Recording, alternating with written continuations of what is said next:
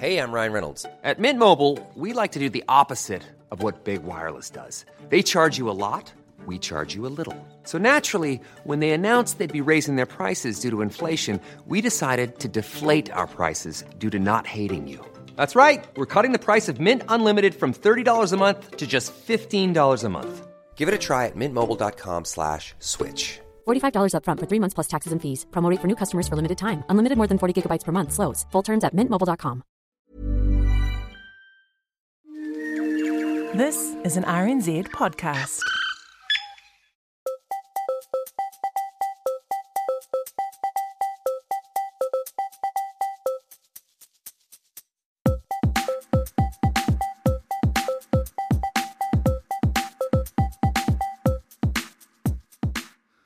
Hello there, I'm Richard Scott, and welcome to the Podcast Hour, the show where I share some of the best audio storytelling from around the world.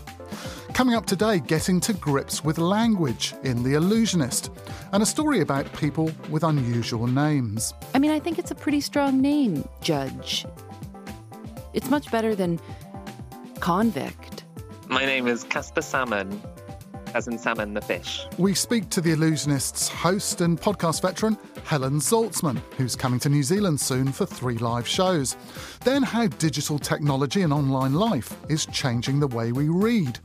Starting with tab browsing. Keeping a lot of new tabs open is the informational equivalent of scheduling 15 doctor's appointments in a single week.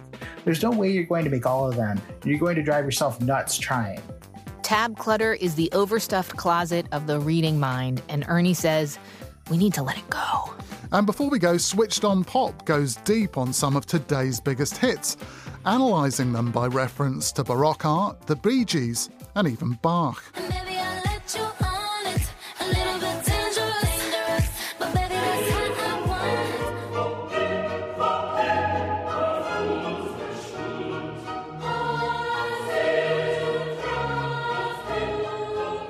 like the Hocket. It's like DNA. It makes me think of DNA. And next time you hear something good, then please do let me know about it. Pods at rnz.co.nz is the email address, and on Twitter, we're at RNZ Podcast Hour.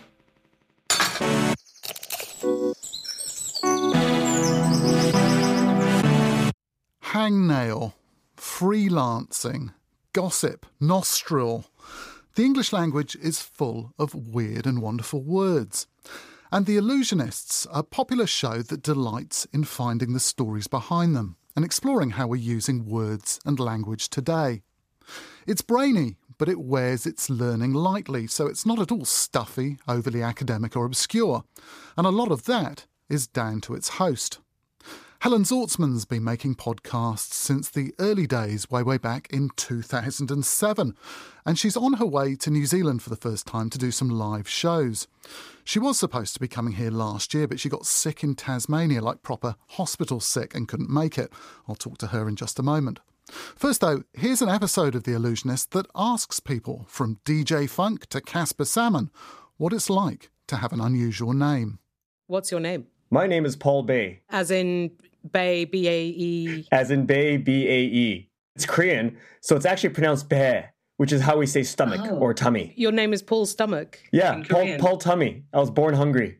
But then in English, mid 2014, usage started peaking, as in like the internet's boyfriend. Yeah, I was near the end of my teaching career in high school, and that's when Bae really took off. I'm not saying that contributed to my early retirement, but it, did get really annoying. What happened? whenever I got new students in or transferred to my class in 2014, uh, especially when a girl would transfer, I remember one, um, she transferred in. I go, "Hi, my name is Mr. Bay," and she said, and she sort of smirked, and I thought, "What, what the hell does that mean?" The day I remember the day I figured it out. Um, a bunch of young girls were out assembled outside my classroom, and I could hear them whispering, "That's not really his name, is it? He's got to be joking." Because before then, the big thing among my students was, you know, some once in a while, the cheeky bastards would call me Master Bay. Oh, That's their idea of funny. And I'd see them giggling and, Yeah. you know, winking at each other. And I'm like, okay, okay, I get it. But the broad thing about having an unusual name is that it's a pretty effective substitute for an actual personality. I never had to develop one because people, you can just do anything and people kind of assume you're interesting or that there is some sort of grandiosity behind it. Very colourful character. I'm really very boring and quiet, and the fact that I'm called Tiger, I think, does a lot to mask that. And be like, oh wow, yeah, Tiger, interesting fellow. No, I'm not though. But you know, feel free to think that. It's also I'm in this weird class of unusual name because like absolutely nothing else demographically speaking about me is unusual. like boring middle class white guy. When you have a name like Peregrine, you feel like you have to be a writer or a painter or something. Um, and that actually, I think that's that's created a certain amount of baggage for me. It's it's sometimes I feel it's almost like if you're going to have a name as interesting as that, then you need to be doing something interesting. And if you're not the most interesting person in the room, then how dare you be called something so weird? What's your name? Uh, my name is Dennis Funk. As in funk. As in funk. However, you want to take that. How do you take it? You know, because people do find it silly. I like to to take it as the music, like funk music. Like my name is Dennis Funk, but my middle initial is J. So I often do tell people that my name is DJ Funk, so that it spins it like that a little bit. So the funk name runs in the family? I guess it does, doesn't it? does the funk run in the family? Does the funk run in the family? Oh yeah, definitely. My name is Phoebe Judge. Yes, as in a judge. I feel pretty good about my last name. I think it's a pretty funny last name to have, considering I'm the host of a show about crime. I mean, I think it's a pretty strong name, Judge. It's much better than convict. My name is Casper Salmon. Yes, as in salmon, the fish. It's a family name, but we're not named after the actual fish, which I think is an important distinction. Uh, it's not like there were salmon fishers in the family. It doesn't go back to a history of, you know, connection with the fish. I think it comes from from Solomon. It's a derivation. Solomon, Suleiman, all of that. It's it's Jewish. Ah. But then it became salmon, stupidly, which isn't good. In what ways is it not good? Well, no, I mean it's fine, but it's not. It's not a, a very attractive or sort of noble name. It's a mighty fish. They're they're very muscular. Yeah, it's a really good fish and a, a, brave and determined fish, and the finest tasting, I think, of all of them. But but you just don't want to be affiliated with fish. Well, no, I, so I'm fine with it, but I do I do forget because it's my name that it is the name of a fish. So for me, I just walk around and I think, you know, this is my normal surname, and then I tell my name to people and they say the fish, and I have to think to myself, yes, of course, it's the fish name. My name is Cinnamon, as in the spice. How do I feel about it? I think I've felt conflicted about my name since I was small. Um, when I was a child, kids teased me about my name donuts, buns, sticks, bark, etc. I guess I like my name now, although sometimes I feel like other people have some kind of romantic notion about what I'm actually like because of my name. So, yeah. Maybe I have like name imposter syndrome or something. Some people also ask me if it's a stage name, and I have been told it's kind of a stripper name. So, yeah, there's a lot of associations that people have with my name. People have asked me whether I'm spicy, and they think they're being smart or funny, and sometimes it's hard to be cool about it when I've probably heard most of those things before because I've had this name all my life. People kind of say one of three things when they meet me. Uh, first of all, you know, people always say, Is that your real name? And I'm always like, Yes, it's on my birth certificate. It's my government name. Yes, Princess. um, the other thing people usually say is, uh, Are you really a princess? and I, I mean, I don't know. It's so corny that I don't know. I just alternate between yes and no, depending on my mood. The other thing people say is, uh, You look like a princess, which I get that one less often. and I'm not quite sure what that means. I just take it to mean that they think I'm pretty, like pretty, pretty princess. But uh, I mean, I'll take that one. And I have gotten, oh, my pet's name is Princess. Like, that's my dog. And, you know, that's fine. it's just an interesting thing to say to someone, like, oh, yeah, that's my dog's name people would say it wrong, and then they would say pedigree chum, which they always thought was um, quite funny, and of course peregrine falcon, and the, you know the number of times that say peregrine falcon as if no one's ever thought of that. Of course, I then respond as if no one has ever thought of that. Peregrine falcon, is it? No one's ever called me that. Wow. You say your name is Tiger, and then people are like, "Oh, I know one William Blake poem. Guess which one it is? It's Tiger, Tiger, Burning Bright," and then they just recite it at you. That's weird. Never heard that before. That's a rude thing to do as well. Like I've never learned anyone's name and then done a poem at them. How was it growing up with the name Casper Salmon? Growing up was okay mm, because um, I went to school in France. Were you tempted to translate it for impact in France to saumon? That could have been a way forward, but it depends on how you pronounce it in French because Salmon is best for teasing because if you if you pronounce it Salmon instead of Salmon, you could call me Qu'est-ce toi sel con, which means piss off, you twat. oh, so it's actually worse in French. Well, it, it, just it it has that possibility if you want to take it. Um, doesn't occur to everybody, and it would be wrong for me to suggest it to people who haven't thought of it for themselves. Um, no, I did have a really annoying period in my late teens when my high school friends uh, at parties decided it would be very funny to interrupt my, yes, it's really Tiger, here's my license, and go, oh, Gareth, are you.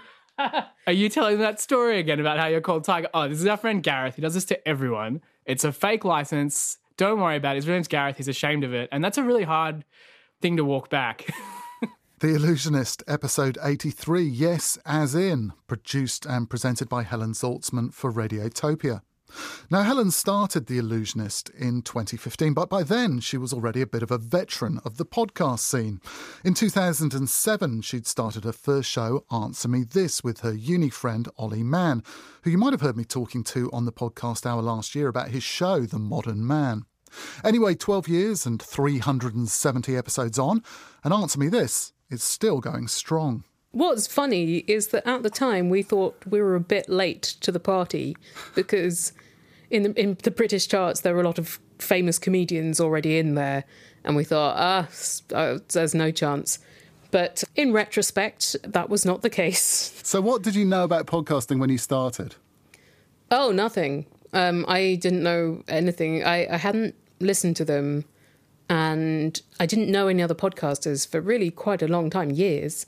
And there wasn't that much information around. So we just had to start, which I think in retrospect was a good thing. Because now I see people really getting very, very over informed and they panic because they see all these things that they think they have to do. And they're also aware of the shows that they like and they want to be like those shows. But the fundamentals have not changed in that you need something to record on and something to edit on and something to say and quite a lot of time. And that's pretty much it. Then everything is infinite variations thereof. And over time, I guess it becomes more and more natural for you. You become more comfortable with the technology. And I guess part of it is actually just finding your own voice, being yourself, and not being you on a microphone you talking to somebody. Yeah, absolutely. And, and I think I have slightly different personas on different shows, or if I'm on other people's shows, they're fairly consistent. It, it's not it's not huge cognitive dissonance, but yeah, it's continually learning, and um, I think that's a a good thing. What's very nice is that it, it, the listeners think that you're their friend. And um, I think listeners can sense insincerity in audio easier than they can in other forms of media, which is interesting. But you're you're just right there with them, and so I think they they listen to things where there are people that they enjoy the company of. And feedback's quite an important, you know, that kind of community and it feeding back questions and things. It's important in both your shows, isn't it? Answer Me This and The Allusionist. Yeah, so Answer Me This is uh, it's, it's listener questions on myriad topics. So we had them involved from the very beginning, which which at the time was a, a, way to avoid us doing all of the work by ourselves and having to think up topics each episode. So it was a pragmatic decision because at that time, it wasn't automatic that every form of entertainment was asking you to interact with it because I wasn't on Facebook then. Twitter was still the internal messaging service of a failing audio company called Odeo. And I wasn't on that either and uh, you didn't see news channels asking you to use a hashtag, for instance. So it was just very felicitous that we did that. But also, it just helped build a community around the show, and that's that's a really lovely thing to have. And you you get such an insight into people's lives. So if you're kind of voyeuristic, it's fantastic. And then, how did the allusionist come about? Because you'd been doing Answer Me This for for a few years, and then you had Yeah. the opportunity to join this big podcast network, Radiotopia. Yeah, because in Britain, there weren't really opportunities to make a living out of podcasting at that time. And my friend Roman Mars, who makes the podcast 99% Invisible, founded uh, Radiotopia. He wanted it to be like an indie record label, but for speech audio. And I knew it, he was a big fan of Answer Me This, and I knew that he wanted to work with me. So I'd had the idea for this show, and I didn't want to have to make it for free for years like Answer Me This because uh, that was uh, financially a terrible time in my life. it puts So a lot of strain on you you were doing it for nothing, were you? Answer Me This was just what a like a just a, a project that you just did what to build your brand in inverted commas, or, or uh, you know you, Yeah. you you didn't have any money coming in all that time. After a few years, we did, but we it was indirectly useful because off the back of Answer Me This, I got nicer jobs. Right. But for a while, it just seemed like you would never be able to make money off a podcast itself. So when Allusionist started, Answer Me This was making okay money. I think it was paying for my time by then, but not enough to live on. And so Roman came over to stay, and um, he was very jet lagged. And I took him for a walk around the park, and I thought, get him while he's vulnerable. And I pitched this show to him, and he was like, yeah, yeah all right. Uh, I think they. He went back to PRX, who helped run Radiotopia, and uh, they tried to figure out whether they could get a bit of money to make it for a year and whether I would actually deliver. Because I think they were worried about people who would just make four podcasts a year, which is uh, Yeah. insufficient. And um, and they thought, well, she's made podcasts for no real reason for eight years, fairly, fairly regularly, so she can probably do it. You've got a track record at least, because I guess it's really easy. uh, Well, not easy, but you can have an idea, but there's a big, big difference between having a good idea and being able to deliver on that consistently, a show every week or two weeks or month, uh, and do that again and again and again. I was an absolute champion before podcasts of not acting on ideas that I had, which was partly laziness and I think probably partly fear of failing the idea. And at the beginning of Answer Me This, I think we did feel, and this is a common feeling when you first hear the podcast that you make and you think, God, I sound so annoying and I hate my voice and everything I say is stupid. A lot of people never get over how disappointed they are Hmm. at the first one and they never make another one. But because there were two of us and because we'd already decided that we were going to come out every week, we pushed through that pain barrier. And I think just the regularity and it, and also it was never that fun. I think if something starts as fun and then becomes less fun, you might give up on it. But if it was never fun, you don't feel that sense of loss of fun. I'm not making it sound like a good pursuit, am I? Now, come on, I've heard you. I, I, I read a review of you, and you may have seen this one. It said, Your voice is the embodiment of a warm, fuzzy, patterned cardigan. Have you read that review? I think That's that's a compliment, isn't it? I, I, I'm going to interpret it as it one. compliment. yeah, it depends on the context of the cardigan. I guess if it's high summer, then it's unwelcome, or if someone's put it in your spaghetti sauce. And why did you choose language? What, what, why was that the subject that you went for? Uh, for the allusionist, I'd always been very interested in language since I became verbal. And um, I went to the kind of school where we learnt Latin from the age of seven. And um, that was when I started thinking, oh, I wonder if that word's connected to this word. Oh, right. And Yeah. I always found, I know, oh, can you imagine? What a child. And um, I just always found etymology quite intuitive. And um, I studied um, a lot of linguistics related stuff at university. And then just after university, I applied for a job as an etymologist on the Oxford English Dictionary and didn't get it. So I thought that would be it for me and that subject forever. But in Answer Me This, we get a lot of questions about why is this phrase or why is this thing called this thing?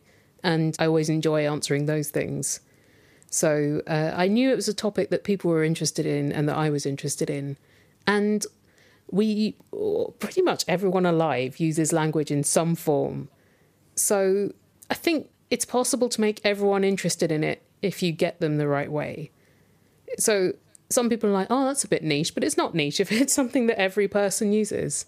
Yeah, it's not an it's not an academic approach to language, is it? Because I, I, mean, there are shows out there that are probably a bit more academic in their scope, but you're talking very much about how language is being used today and, and the vagaries of it, and some of the just downright bizarre things we say and why we say them. I mean, they're just ridiculous. Some right. of the things, aren't they?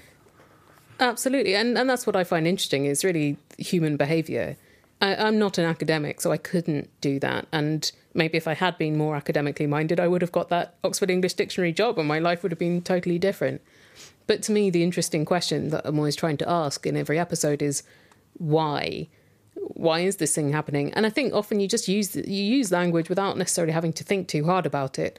And then once you start thinking about it, you think, what, what, what on earth is going on? And you're you're coming down to New Zealand and Australia in April, May, and June, I think, aren't you?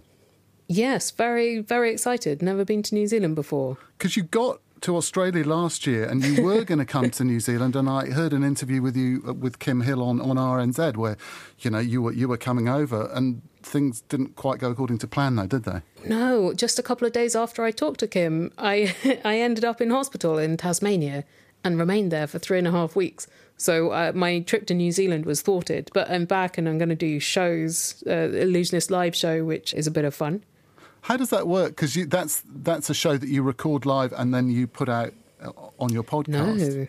No, no, no that's a show that only happens live. Ah, because because uh, it's different when you're talking to people down their headphones. Uh, it's very different because often I'm in the room by myself when that's happening. But when you're in a big room with them, you have to do things a bit differently to make it worthwhile them taking out their headphones and going to a place for it's the a performance, I guess, isn't it? In a, it's a performance, right? Yeah. yeah. give them something to look at because uh, I'm not visually very interesting, so you have to put put some slides up. My my husband Martin does live scoring on stage. Just often when you're recording in a room with people, you're either playing to that audience so the people listening elsewhere feel very much like they're not part of it, or you're thinking about the podcast and therefore the performance can be just a little bit drab. So I like the fact that it's just a theatrical event, don't have to worry about it. And then later, I, mean, I might rewrite some of it and record it as a podcast, but it, it's nice not to worry about that in the moment. Do you enjoy that aspect of things, the performance side of things? Because it must be quite different. What is essentially quite a solitary pursuit. You know, doing your podcast every week, and you do it on the road, and yeah, you do lonely. it all around the world, and it can be, I guess, lonely. Okay, um, but to, to, go from that into kind of Uber performer mode, um, is that a challenge, or is that something that comes quite easily to you? Yeah, it does come quite easy to me. I don't want to be hubristic about it and suddenly become someone who gets stage fright or. Uh, I get overconfident and fall off a stage and break my face. But I was doing bits of performance before I was a podcaster, even kind of not exactly stand up, but stand up adjacent things. Like I, I, wrote some little weird plays and I did on stage embroidery for a friend's theatrical run of her comedy show. So every night for 12 nights, I embroidered a different scene from her show. So weird things like that. And I've never really got stage fright, except for once when I had to sing at someone's wedding. But apart from that, it doesn't really happen. So it feels like quite a quite a laid back thing to do. Uh, and also, they're pretty easy gigs to have a good time at because it's not like comedy where people have gone to a club and they're like, okay, make me laugh. The people who come are almost all people that have heard the show and they're already on my side, which is very nice. Helen Zaltzman of the Allusionist podcast. And those live shows are taking place in Auckland this Friday, the 12th of April, at the ASB Waterfront Theatre. Then in Wellington on Friday, the 26th of April, at the National Library of New Zealand.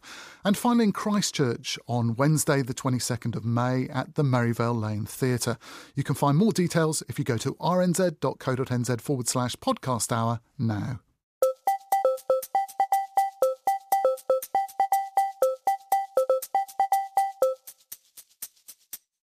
Do you ever wish you could read a bit more? And I don't mean all those texts, news alerts, and notifications we get bombarded with 24 7 either. Some people are worried that constant access to all these little bite sized chunks of language and information could be changing the way we read. So, are we becoming skimmers and headline grabbing multitaskers, losing our ability to concentrate on a long form article or a whole book?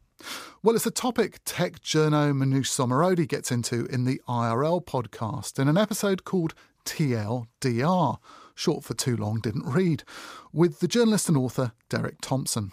So we have this basic human impulse to gobble up easy info.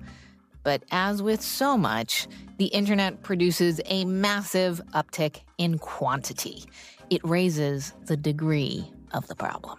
I am realistic about the nature of newsreaders. We are not inherently a species that wants to read 1,500 word articles every day, all days of the week. We are a species that from time to time gets curious about reading longer articles, and it's our job, it's the it's the journalism community's job to do our best to essentially write that piece that punches that ticket. Derek Thompson is a staff writer at The Atlantic.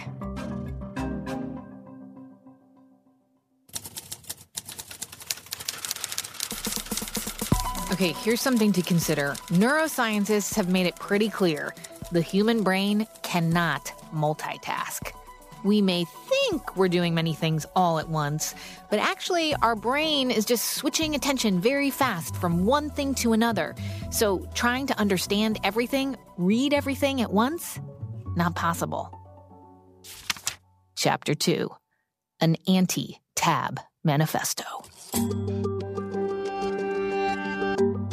I think that people often have this tendency to keep all this stuff open because they don't really have any self control. This is Ernie Smith. He writes a newsletter called Tedium, and he wrote a call to arms to those of us who make reading promises we cannot possibly keep. I mean, has this happened to you? You're reading a column on how to create new habits for the new year. You're also on a Wikipedia page about net neutrality, and you're also browsing a listicle explaining why scrunchies are back in style. I mean, are they? Please tell me the jury's still out on that. Anyway, in all these posts, they have embedded links leading to other interesting things. So you open a tab, and then another tab, and then another. And pretty soon, yeah, you know it, the tabs are breeding like bunnies, and you can't close them because they're too important and interesting. So they sit there, taunting you. Keeping a lot of tabs open is the informational equivalent of scheduling 15 doctor's appointments in a single week. There's no way you're going to make all of them, and you're going to drive yourself nuts trying. Tab clutter is the overstuffed closet of the reading mind, and Ernie says we need to let it go. I'm aware that the next important detail might be hiding behind the next tab, like the world's smallest needle in the world's largest haystack. But by keeping every tab open, I let the haystack win because I give every piece of information the same amount of value. Once in a while, something will happen, like your laptop will crash and you lose all those tabs at once. You freak out, of course, but then this feeling of relief sets in. And maybe that feeling is worth replicating on purpose. Ernie thinks so. The thought process I had was that if I wasn't necessarily looking at something within, say, a 20 minute period, I would set up a plugin so that I would automatically close that tab. Because I figured well, if I leave that tab open, I'm just probably, you know, it becomes a digital pack rat kind of situation, you know? Like at some point, you're just like letting the idea of reading the story later beat out the simple desire to do searches and find and find information that you can use. It's like the wardrobe rule. If you haven't worn it in the last two years, then you need to donate that stupid blouse that you bought on holiday when you thought you were a new person. I think that looking at reading from the expectation that you're never going to get through everything, it kind of frees you a little bit to simply say, hey, this is something that, that I could have some control over. In life, you can't have it all, and you also can't read it all. Find a link to Ernie's manifesto in the show notes at irlpodcast.org and sign up for his newsletter, Tedium, while you're at it. I know, I know. I just gave you one more thing to read. Sorry. Chapter three Don't let good books go bad. No, let's try this. Chapter three Make books great again. I don't like that either. Chapter three Bringing sexy paperback. The Pew Research Center says a quarter of American adults didn't read a book in the past 12 months. In a 2017 survey from the Reading Agency, over two thirds of Brits wish they had more time to read. It's not so much that books, actual printed books, are going anywhere anytime soon, but there's no denying that for many of us, concentrating on a good novel is just harder than it used to be. It's the kind of thing that Nancy Pearl also worries about. She's a librarian and an author. I think that one of the things that worries me about the future of reading is that we don't give reading the same sexiness or importance that we give other aspects of our life. Nancy is no Luddite. She's embraced technology and online reading like most of us.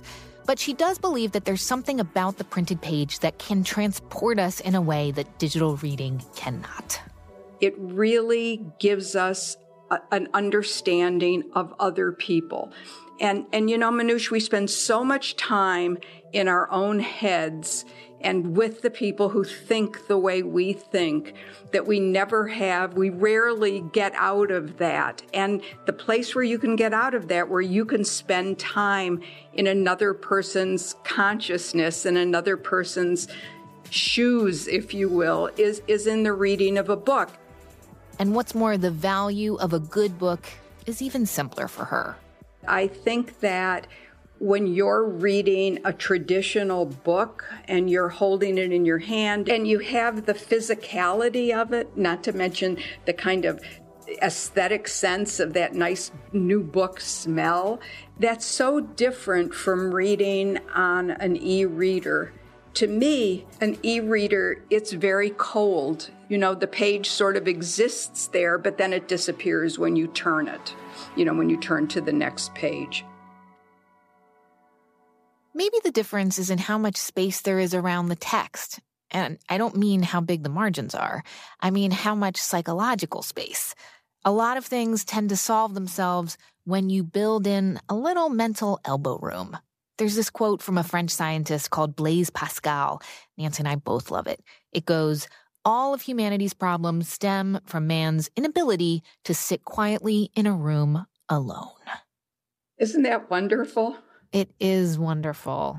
What is it that is so important about maintaining the ability to sit down alone and read a book for half an hour?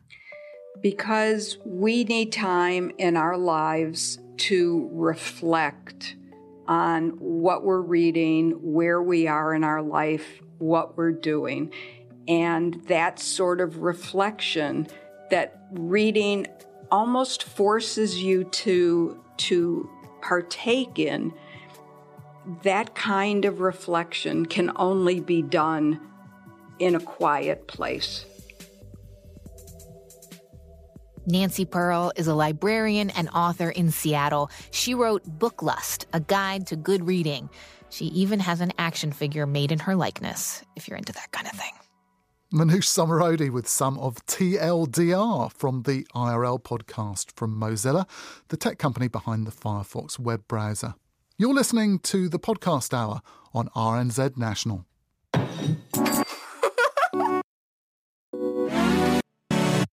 Michael Huddleston, aka Hudsy, shared some great listening recommendations with me recently.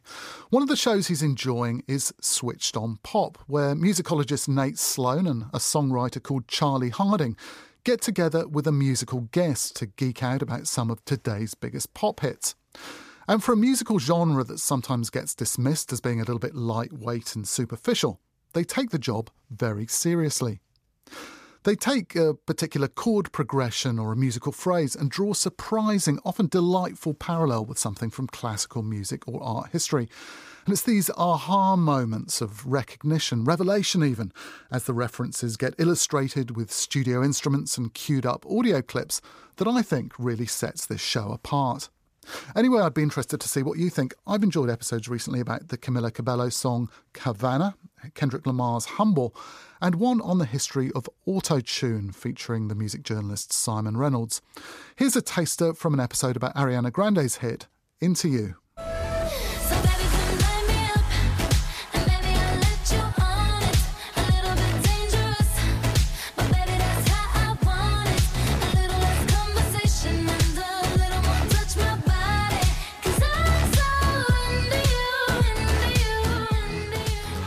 With their guest, the singer and musician K.Flay, they compare the song to a piece of Baroque art, with some clever audio tricks being used to make the song sound way more complex than it really is. But there's something else that I didn't detect uh, listening to this track until uh, I isolated the bass line. This bass is like another trick. It's not what it appears to be. Okay. Yeah, I did think the ooh man voice was interesting. I had heard that one, but now I'm hearing something else. There's another one. The ooh man voice that I, I couldn't describe it better. I think that's like a little clue as to what this Ah. bass line actually is, which is not a synthesizer at all. But as we hear this sound transform and, and we, it starts to change, it starts to become like kind of breathier. Yeah. Huh? Right? It start, it's starting to open up a little bit. Doesn't she say I can't catch my breath at some point in the song too? She might. Yeah, she does. Sounds like something she'd it's say. it's transforming itself in front of our ears. Wow. And then all of a sudden it's revealed what it truly is. Ooh.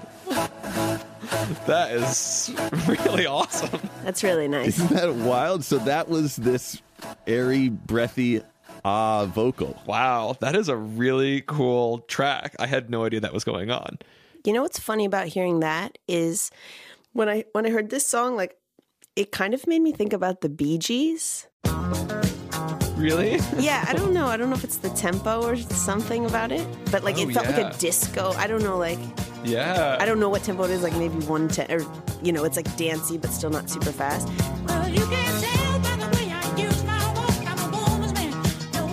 And hearing these men's like voices makes me think Oh, it like yeah. low key is a Bee Gees track.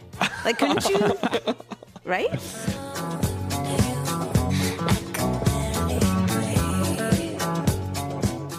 Fact, the next part I was going to talk about, I think, is a very Bee Gees esque sort of technique. Hmm, all right. Which is the moment towards the end of the song. This is the next trick. So I guess we're on trick number three now. Yeah. This is after the bridge, and we get a very different version of the chorus as we've heard it. I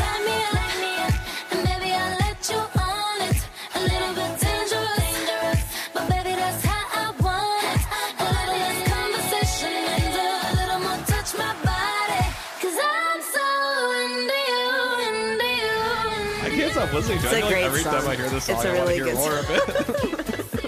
So this moment, given what we were just talking about, this moment is really interesting to me because that moment when it comes out of the bridge, you expect it to be this big uh, dynamic moment, and it turns out to be this like kind of tighter, quieter moment where all of a sudden all we hear are voices. Uh, We have the voices of the the the Bee Gees men in the background, the ah ah ahs. Uh, and then we have Ariana Grande singing the melody, but then we also have a, like another chorus of Ariana Grande's kind of responding to that main melody.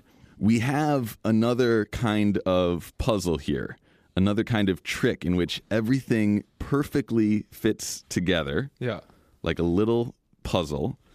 And in a way, I don't know if this is intentional, but this reminds me so much of um, another kind of one of these techniques that was popular in the Baroque era, but in music. In some ways, maybe the equivalent of like trompe l'oeil in painting would be a technique called hocket. So this, this is like a little bit of a classical master segment that you're taking us on. This is a mini classical masters, yeah. okay, what is a hocket? What is a hocket? Great question. A hocket is when two different musical parts fit together in a way where whenever one has a rest or a silence, the other one has a note. so that they are constantly kind of taking turns, going back and forth very, very quickly. Okay. Great. We can hear a short example of this in the music of Johann Sebastian Bach.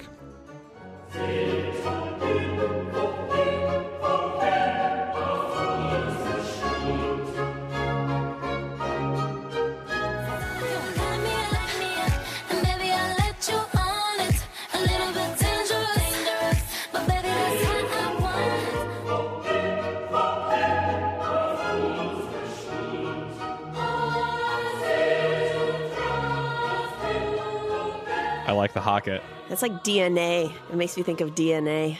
What is yes. DNA? Oh Like my a- God, I love that. Yeah. Like a double helix. Oh, like a double helix. You know, just like they kind of never, they're like forever bound and make something beautiful, but never appear at the same time. I thought DNA for a second was another like really cool 70s disco reference No. of a band that I didn't know. I only know so much about the 70s. But yeah, that's really cool, Nate. I like that. Switched on pop with Nate Sloan and Charlie Harding speaking to K.Flay about Ariana Grande's You. And here's another of their discussions, this one about Janelle Monae's hit Make Me Feel, with their guest, the singer and rapper Lizzo.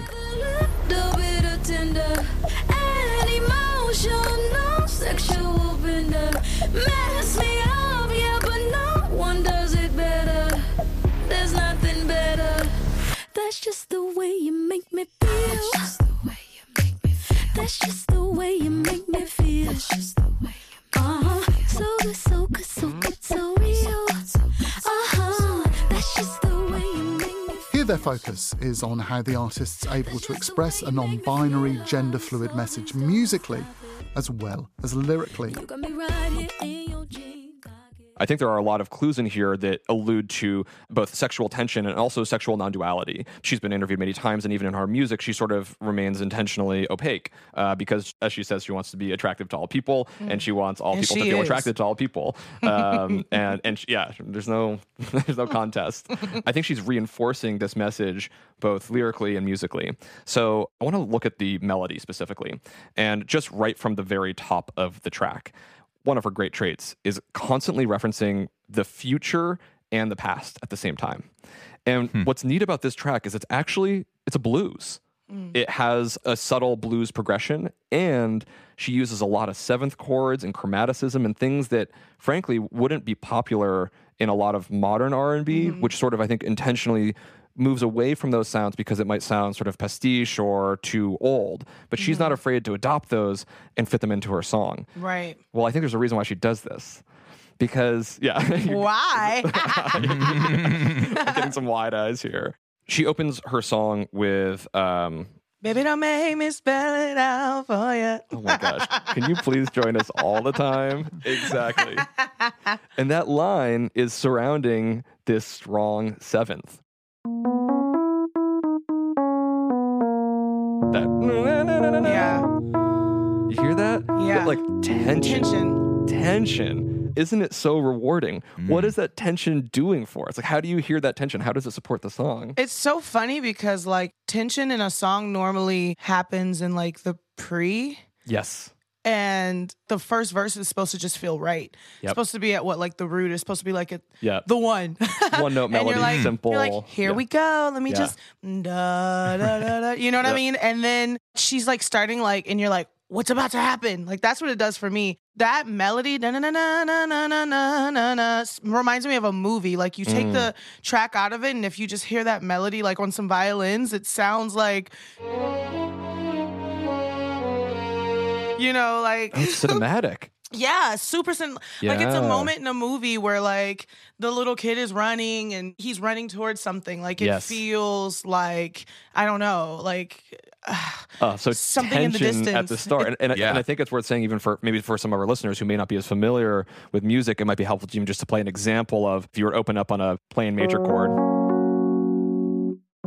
and then you have a seventh chord, and that Mhm. seventh chord it's unstable, Yeah. and it's the root as opposed to that nice beautiful thing. unresolved chords were always like Mm. my kryptonite. I Mm. remember because when they would play unresolved chords, I'd be like, just resolve it. Just for the song. Well, and, and she does because that chord wants to go somewhere. It Mhm. wants to go in the progression of a blues. Mhm. A typical 12 bar blues chord progression uses a lot of those seventh notes to have us constantly move through a progression and always have a little bit of instability to create movement. Mm. Right, so a blues is going to start right on that home chord, that one, and add the seventh, and it's going to move through the four, the five, back to the four, and back home to the one seven. That's sort of the blues progression. Lots of sevenths, lots of tension. And Mm-mm-mm. if there's one thing that is happening in the song, there is tension and there is movement. And she fulfills that sort of blues expectation by moving to what would be the next blues chord. She goes from the one chord All of the feelings that I got for you. to the four chord. Can we explain what I can? Right? Oh, it's like doom, doom, doom, doom, Exactly. that is so the blues. Isn't- That's so isn't that tight. amazing? And you're not hearing You it. really broke it down. Well, thank you. I appreciate that. Okay, so I've, I've got another gold star for Charlie. I know, right? I was up late. Um, I have another supporting piece of evidence, and it's chromatic text painting. Mm. I think the line that a lot of people have zeroed in on, on this song is it's like I'm powerful with a little bit of tender, Mhm. an emotional sexual, Sexual bender. bender. It's like I'm powerful with a little bit of tender and emotional sexual bender. So that's the pre chorus. As you said, the pre chorus is typically where we get even more tension. I think there's no denying the tension only increases because not only does she use that seventh note, but she introduces chromaticism. Yes. Notes outside of the scale, things which are going to create disharmony, confusion, dissonance. But you know what else? It's it's like descending chromatic. So like Yeah. it was so unexpected when I heard that. I was like, wait a second. wait, you know, like there's tension, but like when you have like a descending chromatic, your body physically will go down too. You know, you're like, Yeah. ah. you yeah. know? Oh, okay. It's almost great. relaxing. It's like she builds tension. Then, I mean, children are listening to this, so I won't say what it actually reminds me of. but you're building tension, Yeah. and then it's like a release, and then you build that tension again. It's very tantric until you get to the yeah. the climax of the hook. Right, But like right. pre's normally gradually build. But Right. it's like she came in so hot Yeah. with that da, da, da, da, da, and then she like backed off and was like, ah, not yet. I'm like, oh my God. Oh, I've never heard a pre actually tease me like that before. so let's. I think it would be appropriate to just play an example of, of uh, just just to hear this. So here's the pre.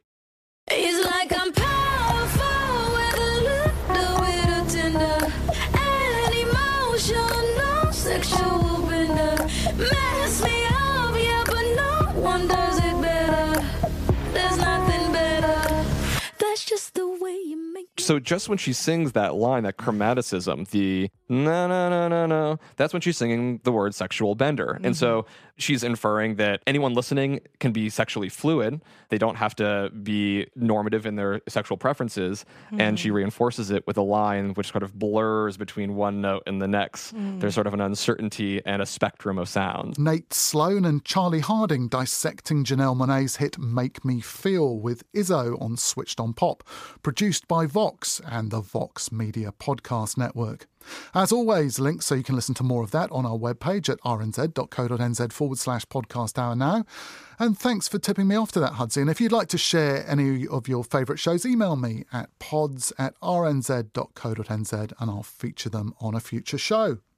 Unfortunately, we're just about out of time now to make any more listening recommendations. So, as well as listening to Switched on Pop, this week we've featured The Allusionist and IRL. But we have got some really great shows coming up in the next few weeks, including the excellent Shortcuts out of the blocks from Baltimore and the BBC's Great Lives with the comedian Matt Lucas talking about his idol and inspiration, Freddie Mercury. So, until next time, from me, Richard Scott, happy listening and enjoy the rest of your weekend. See you.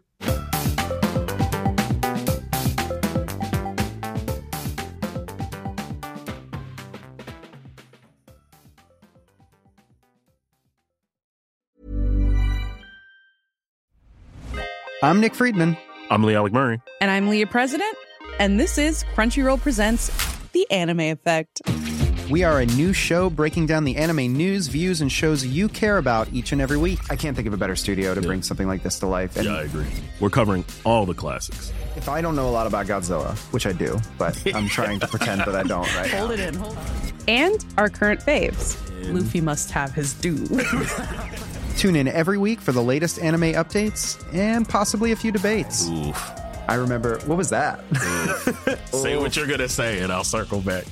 You can listen to Crunchyroll Presents The Anime Effect every Friday wherever you get your podcasts, and watch full video episodes on Crunchyroll or the Crunchyroll YouTube channel.